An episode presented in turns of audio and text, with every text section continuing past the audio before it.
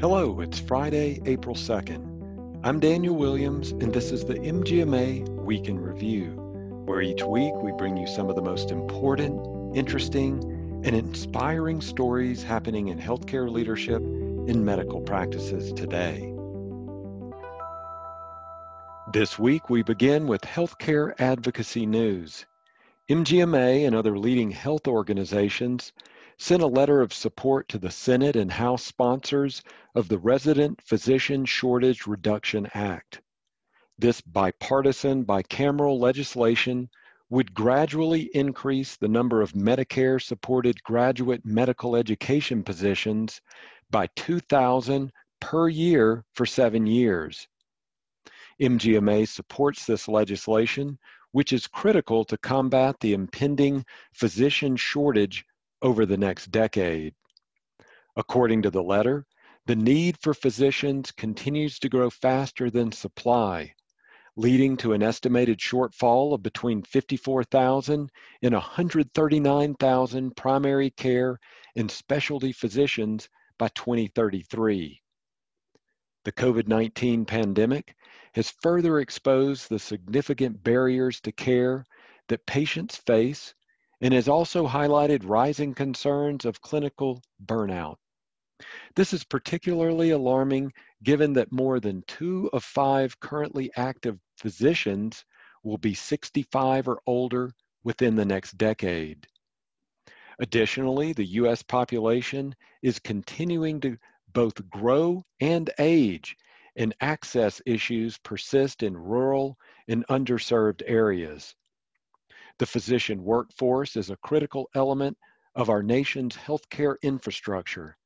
And if we do not address this impending problem, patients from pediatrics to geriatrics and nearly everyone in between will find it even more difficult to access the care they need. America's medical schools, teaching hospitals, and their physician partners are doing their part by investing in physician and healthcare provider training and leading innovations in new care delivery models that are more efficient and include better use of technologies like telehealth that improve patient access to care. Even with these efforts, however, shortages and access challenges will persist unless we expand the physician workforce.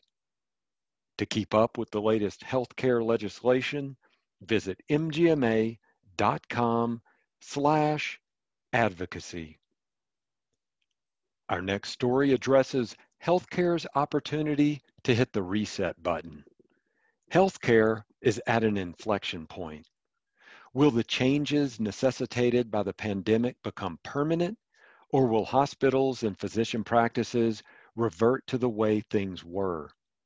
Those are just some of the questions posed in a recent Healthcare IT Today podcast where MGMA Chief Operating Officer Ron Holder sat down for a lively and informative discussion. Holder explained that for many providers, there simply wasn't a choice. So many practices were completely shut down for at least some portion of the pandemic, and telehealth was the only way they could continue to help their patients and their communities. If there was a silver lining in the pandemic with regards to telehealth specifically, Holder said, it's that both providers and patients saw that there was some value in it. For whatever reason, before COVID 19, patients and providers didn't trust telehealth or they valued the face to face nature of their interactions. It's good that patients and providers both saw that there was a place for telehealth. Overall, Holder is optimistic for the future of healthcare. As he said in the podcast, this is our chance to hit the reset button. Let's look at what healthcare should be instead of taking the opportunity as soon as we get the chance to go back to what it was. Let's make it what it needs to be and do what patients want. To listen to the full podcast, go to healthcare ittoday.com. I'll leave you this week with an article on the organizational benefits of mentoring and coaching. According to a recent MGMA article, every practice wants their providers and staff to be fully engaged. And a good place to start is by investing in them through mentoring and coaching. These processes can improve performance and serve as tools to pinpoint and develop future leaders. They can also be used to recognize those who possess individual and organizational strengths. Although mentoring and coaching overlap in some key areas, they are distinct in their methodologies.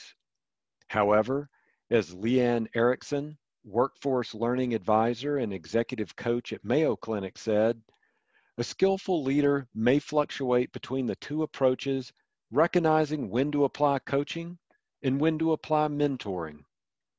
Whether you see yourself more as a mentor or as a coach, Erickson said there are four key components of mentoring and coaching, all of which revolve around the need to encourage growth and development in potential leaders.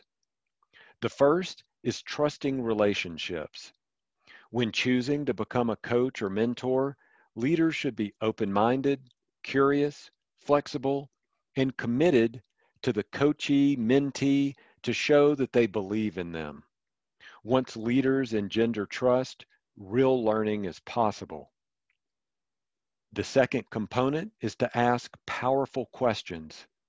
These open ended questions posed by coaches and mentors should prompt reflection, challenge assumptions, shift perspectives, and create accountability.